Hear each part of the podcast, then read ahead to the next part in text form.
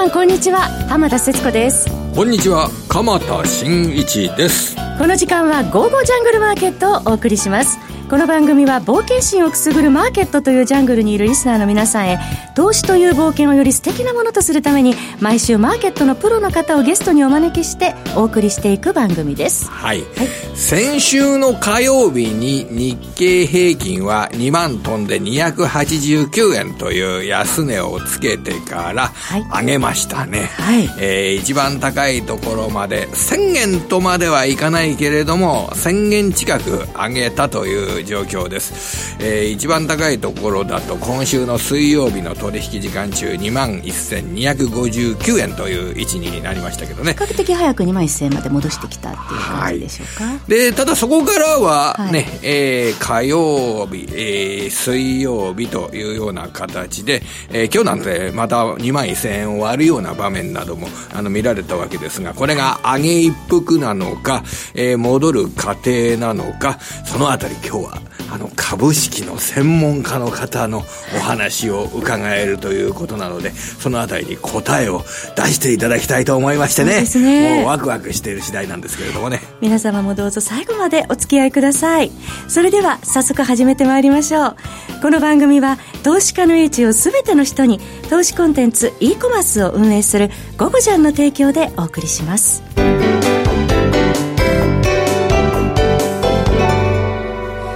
さて、先ほど鎌田さんから日経平均株価2万1000、今日割り込む場面もあったという話ありましたけれども、売買代金が引き続き低水準で6日続けて2兆円割り込んでるんですよね。うん、僕自身はね、えー、この売買代金が割り込むとか、あまりあのできてないっていうことを、あの、嘆くような時間は、僕自身は、あの、しない。そういうのを持ってない。ない持たないというような、えー、そういう考え方を持ってます。はい、あの、やはり、それ、売り買いが少ないというのは、やっぱりね、上がっていくときには、その商いをこなしながら上がっていく方が、はい、まあ当然これは安定感はあるんですよ。だけどそれって、嘆いたところで仕方がないですからね。まあその時間があったら、なんかもっといろんなことを勉強したいなというふうに思う次第でございます。はい、で、これから先、来週に向けてというのはもう、本当に、あの、これからの株式市場っていうのは、金利の状況と業績の状況、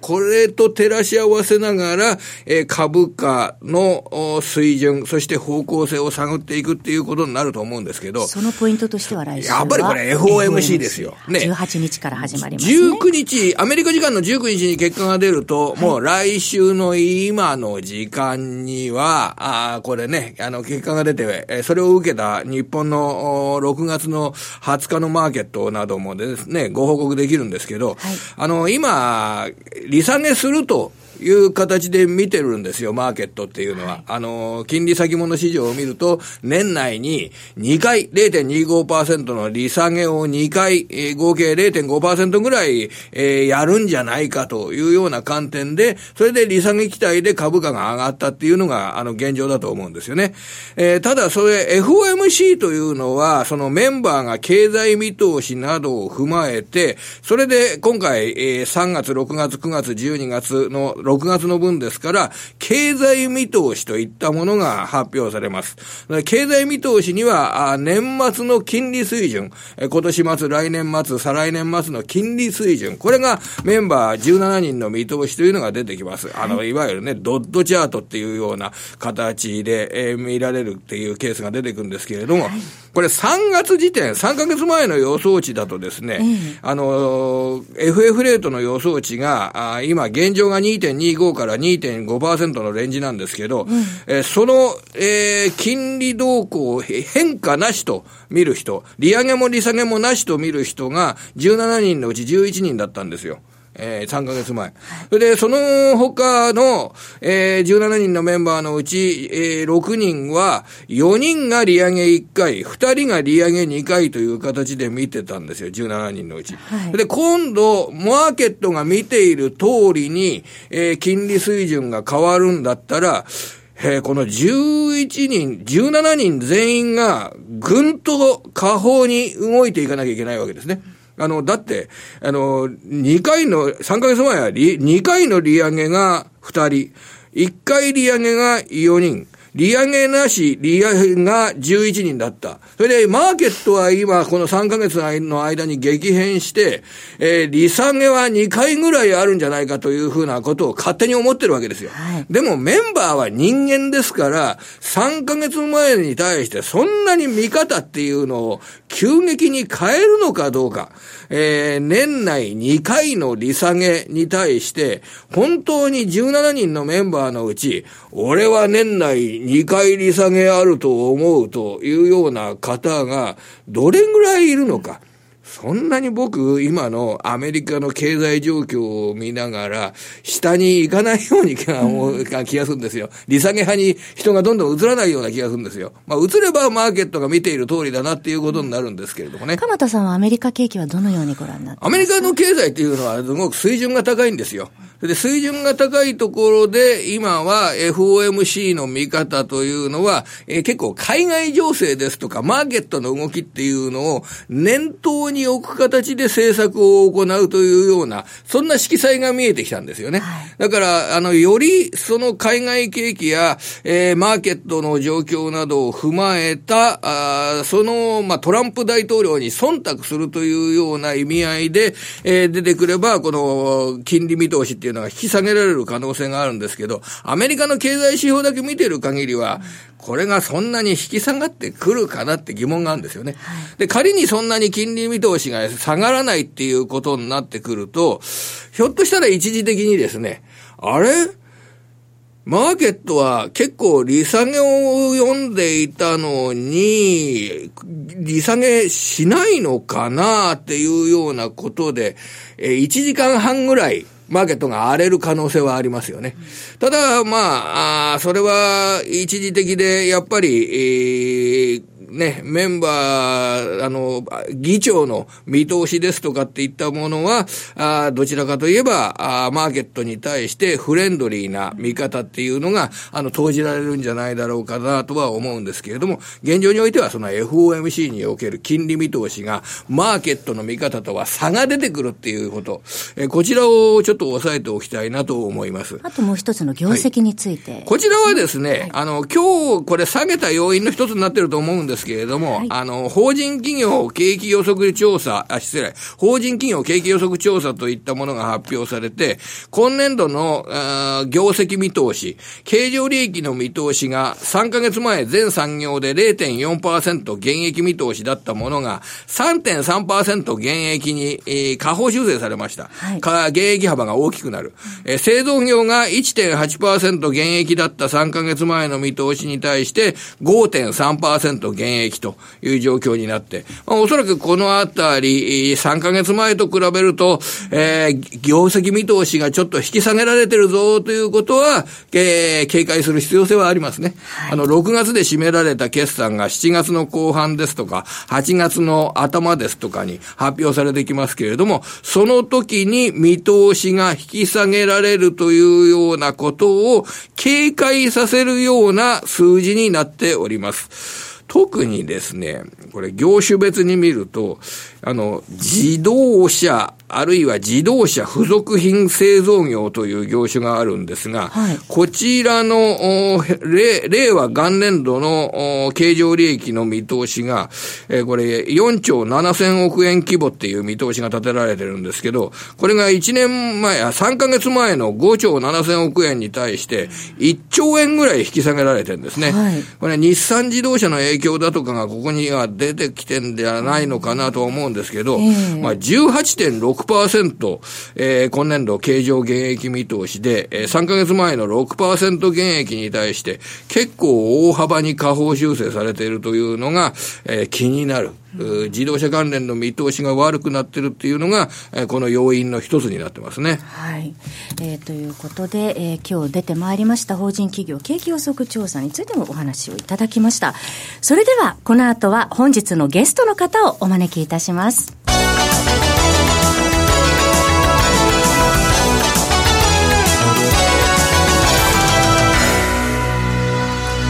本日のゲストは、マーケットを見続け40数年、えー、マーケットのスペシャリストの方です。荒野博さんです。荒野さん、こんにちは。こんにちは。こんにちは。よろしくお願いいたします。こちらこそよろしくお願いします。あの、アメリカの株から言ってもいいですか、荒野さん。ちょっとやっぱり世界を引っ張ってるっていうんでしょうかね。株の上げっていうのがかなり6月に入ってから目立ってるのがここなので、このアメリカのダウの上げの余力っていうのが2万6千ドル回復した後、まだあるのかどうか、ここから教えていただきたいんですけどね。今その鎌田さんがおっしゃった、うん、えっ、と、アメリカの利下げですよね。で、パウエル議長の発言があって、その日に500ドル高しましたと。はい、で、それ以降、今週の月曜日までで1242ドル上げてるんですね。はいで、日経平均は、当然その翌営業日から今週の火曜日まで、同じ5日間で、えー、795円。はい、で、よく実態分かってない人がわけのわからんこと言うんですけど、うん、ニューヨークダウンが300ドルで上げたのになんで日経平均は150円なんだ？まあ、常識的に考えて、直接的にメリットを受けるアメリカと、それが回り回ってくる間接的なメリットの東京と、違って当たり前、はいはい、要するに東京固有の要因だったらそういうことがあってもいいんですけど、え違うんだから、え。とニューヨークダウンに対する追随率っていうのは、基本的に6割なんですよ。はい、あの去年ですね、えー、10月高値からクリスマスまで急落しましたよね。そこからニューヨークダウンも4月の下旬まで、日経平均も4月の下旬まで戻ったわけですけど、この時ニューヨークダウって4800ドル戻ってるんですよ。はい、で、日経平均3100円なんで、計算すると、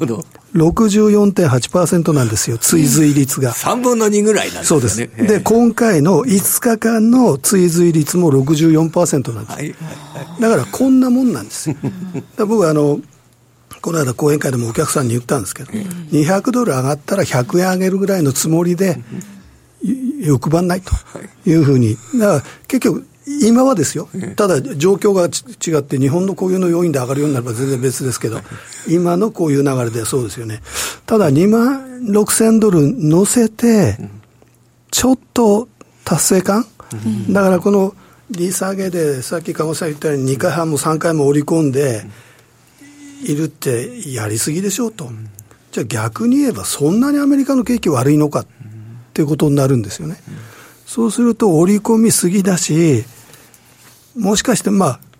あの、来週やることはないんですが、来週なんかメッセージ出して、7月に場合によってはやる。まあ、7月にもう8割の確率でやるって言ってるわけで、FR FRB ってマーケットのその期待にを裏切りませんから、だから、いわゆるその予防的利下げっていうのはやる可能性はあると思うんですよね。じゃあ、やったらどうなんだそこからまた株上がるかって違うんじゃないかな。だから、期待感でこう動いちゃった場合は、実際にその材料出てくると、一服しちゃうじゃないですか。だから、来週、そのメッセージ、FRB のメッセージがどういうものになるのか、で、7月に本当にやるのかどうかっていうのは、まあ終わってみないと分かんないってことですね。新高値を抜けていくような、そういう環境とまで考えたらちょっと、いやもう楽観すぎるという、はい、そう思います。もう、これ、これは、あの、決してその、少数派ではなく、結構慎重に見てる方は、あの、やっぱりニューヨークに出しても今あるかと思いますけど。去年、その新高値を取りに行った時と足元の違いは、アメリカの企業業績、決して良くないですからね、はいはい、去年はまあその減税もあったし、そういうことからいけば、その利益の角度って株価動くわけですから、その利益が横ばいとか、減益とかっていうのは見通しですから、最高値更新っていうのは、ちょっと欲張りすぎじゃないですかね。はいやっぱり若さですとか、こう上がっていくぞですとか、こう余力ですとか、そういったものが、あの、企業業績面ですとかで、えー、材料として、えー、合わさってないと、えー、新高値っていうのは難しいと、まあ、素直に捉えた方がいいわけでしょうかね。まあ、あの、よく言っても仮に利益横ばいとしましょうか、うん、ところがヨーロッパと日本は減益なんですよ、はい、まあ、アメリカも減益の可能性ありますけど、そうすると、世界中が減益なのに、最高値はいくらなんでもおかしいでしょうと、まあ、確かにその何回も利下げするようだったら、また金融相場になる可能性はないわけじゃないんですが、まあそこまでは欲張んない方がいいと思いますけどね。はい。ちょっとだからリーマンショック後のその金融相場とは違うわけですもんね。それは違います。違う。もう全然違う場所に来てるわけですもんね。はい、日本の株です。それで、日本の株、それを受けて。結局ですね、さっきおっしゃったように6月4日火曜日に安値つけたわけですよね。うん、で、その日に、その夜に、あの、パウエル議長の発言があったわけですね。だから、今回の安値を確認したのは、アメリカ株の、あの、急騰がきっかけになりましたと。ただ、あそこはもう、日経平均では PBR1.03 倍だし、えー、騰落レシオももう60%台まで下がってたんで、あそこは安値つけていいとこなんで、はい、ただし、その、戻るときに、今、円安じゃありませんよね。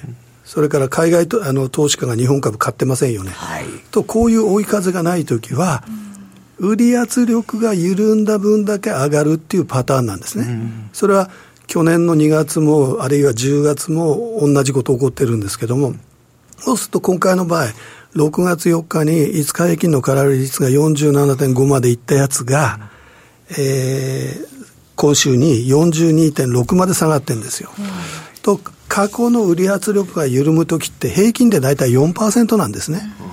と、今回4.9%下がって、で、昨日と今日とまた空売り率急速にあの上昇してますから、はい、そうすると売り圧力が緩むことによっての戻りは一巡しましたという形でいけば、5日の戻りは1回終わったと。なるほど。あ今の売り圧力が、荒野さんの言葉で、売り圧力が高まるという時は、空売り比率が高くなってくると。もちろんです。で、その空売り比率が低くなるときに、売り圧力が弱まるということで、株価が結果的に上がる。はい、じゃあ、この空売りを入れてる投資家が、いかに元気か、それとも一休みするかで、日本の株価っていうのは縮んだり伸びたりするっていうような、そんな言い方になっちゃうわけですかね、これ。ただ、結局ですね、5月なんであんなに下げたかったら、1日、ごめんなさい、空売り比率のあの平均が46%常に超えてたんです。ええ。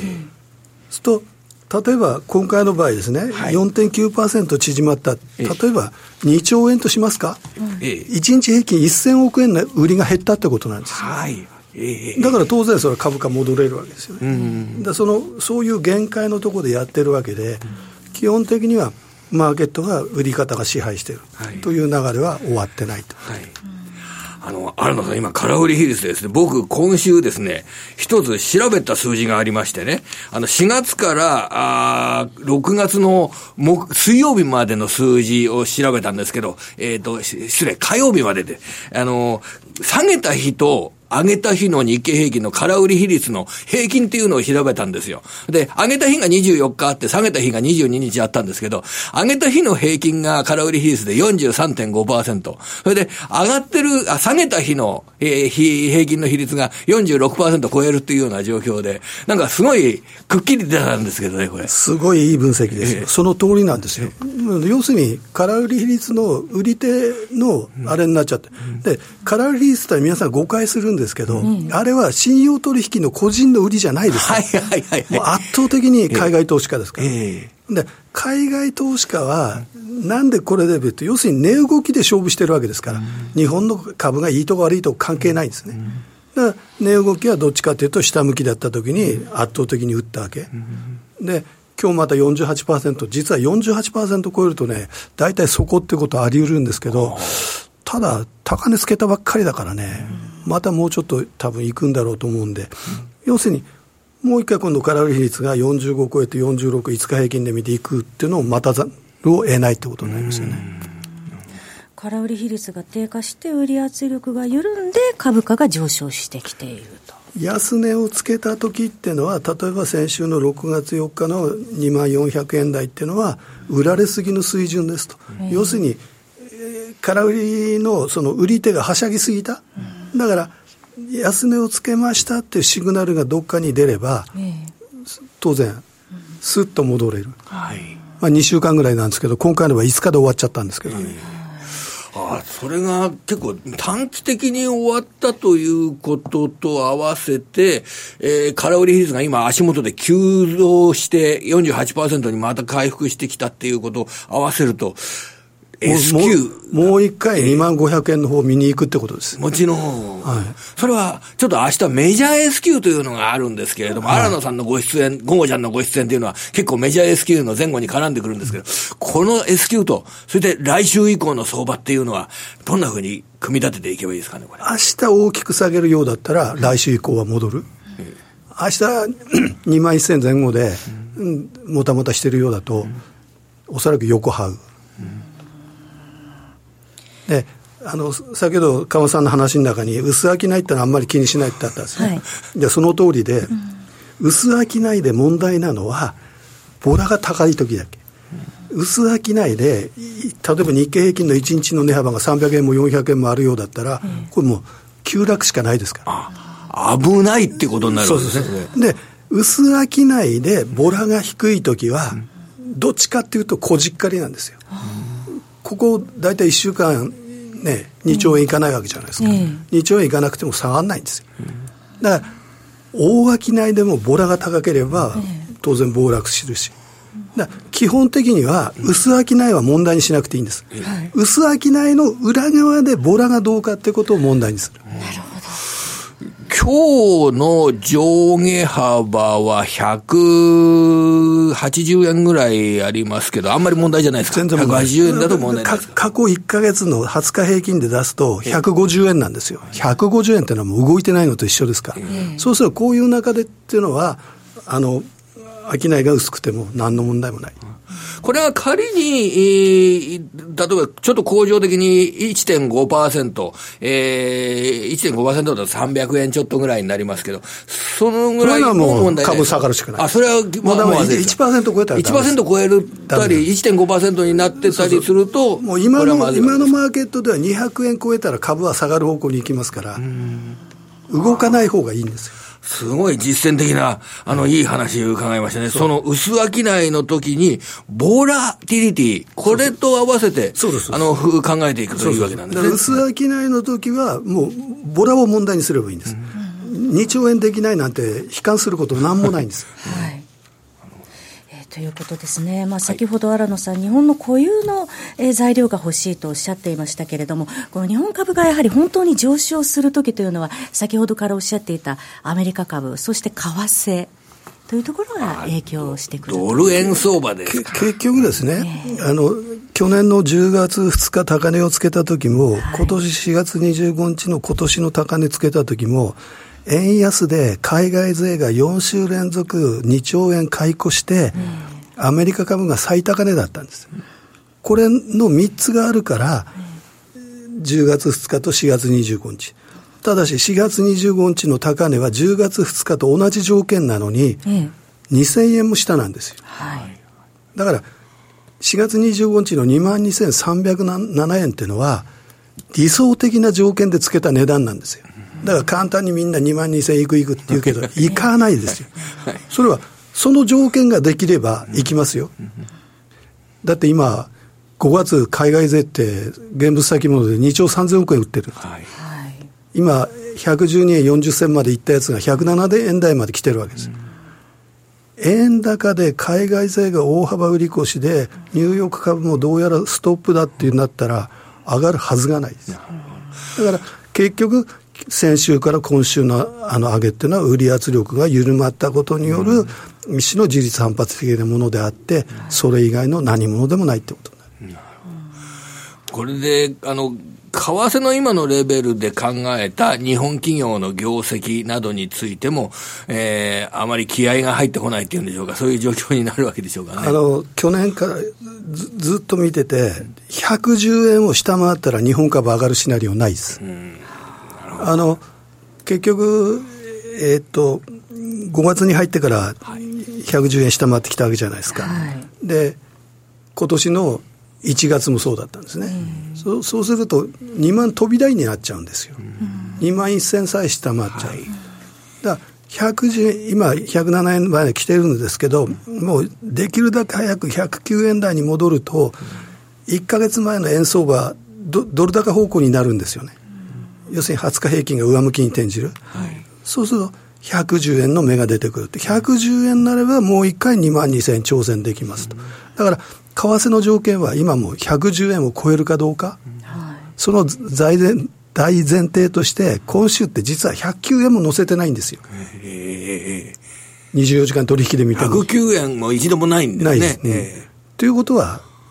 要するに今、日本株は上がれませんと。下げすぎたから戻っただけですと。いうことになると、そのさっきおっしゃった水曜日のざらば高値が、今回の一応の戻り、うん、もう一回出直さないといけませんという。底値は出してるっていうふうにあもうそうです、底値は確認できましたと、はい、でそれは PBR1.03 倍とか、さっき言った騰落レシオとか、はい、あるいは RSI っていう、まあ、売られすぎを表す指標がある、こういうのを見ると、一応、2万400円っていうのはそこですと。ただし、この戻りが1回終わっちゃったんだから、もしかしたらその来週の FOMC の結果とか、明日の S q の決まり方等でよっては、もう1回2万500円程度見に行くことは考えておかなきゃいけないということ。ことですね、まあ、ポイントは明日のメジャー S q、はい、そして来週の18、19日に行われるアメリカの FOMC、というところそれでまあ今のように薄商いが続いたときには、値動きがこう激しくなっているような状態になるのかどうか、ボラティリティ、ここに注目というのは、非常にこれ、これからの株見る上で実践的なお話、頂戴して得しましたね。はい、はい、頭に入れておきたいと思います。えさて、ここで FX オンからのお知らせです。本日番組にご出演いただいております、荒野博さんのメルマガ、荒野博のテクニカルルームからは FX オンから好評配信中です。40数年の市場分析の経験を生かされまして、流れや変化、そして転換点を的確に捉えて、投資家の皆さんの指針となるよう、日々配信されています。価格は月額4500円。荒野博のテクニカルルームからでトレード成果をどんどん上げていきましょう。詳しくは番組ホームページ右の午後ちゃんトレードサロンのバナーをクリックしてください。荒野さん、毎朝 회사 配信してくださってるんですよね。はい、そのお話、まあ、もう本当にね、えー、長い年月で、えー、はい、荒野さんが身につけたものを、えー、やはり、こうやって投資家のために分けてくださるというのは、非常にこれ、あの、貴重な機会になりますのでね、はい、ぜひご検討ください。やっぱり荒野さん、こうやって自分があの身につけたものを他の方に、えー、こう、お分けするっていうのは、やっぱり次世代に何かを譲るということは、非常にこれ、荒野さんさんにとってみると、嬉しいことなんでしょうかね。そうですね、そのうちあの本にしたいと思います。あ楽しみです、ね、楽しみにしています。はい、えー、テクニカルそして需給ですとかね、為替水準などもね、じっくり伺ってまいりましたけれども、はい、はい、えー、本日のゲストは荒野博さんでした。どうもありがとうございました。ありがとうございました。そして鎌田さん、まあ、今週もねいろんなお話伺いましたけど、ね、明日はあの S q ということで、えー、これがどんな状態になるのかあの注目して見ていきたいなと思っております。鎌田さんどうもありがとうございました。こちらこそありがとうございました。それではまた来週。この番組は投資家の英知を全ての人に投資コンテンツ e コマースを運営する「ゴゴちゃん」の提供でお送りいたしました。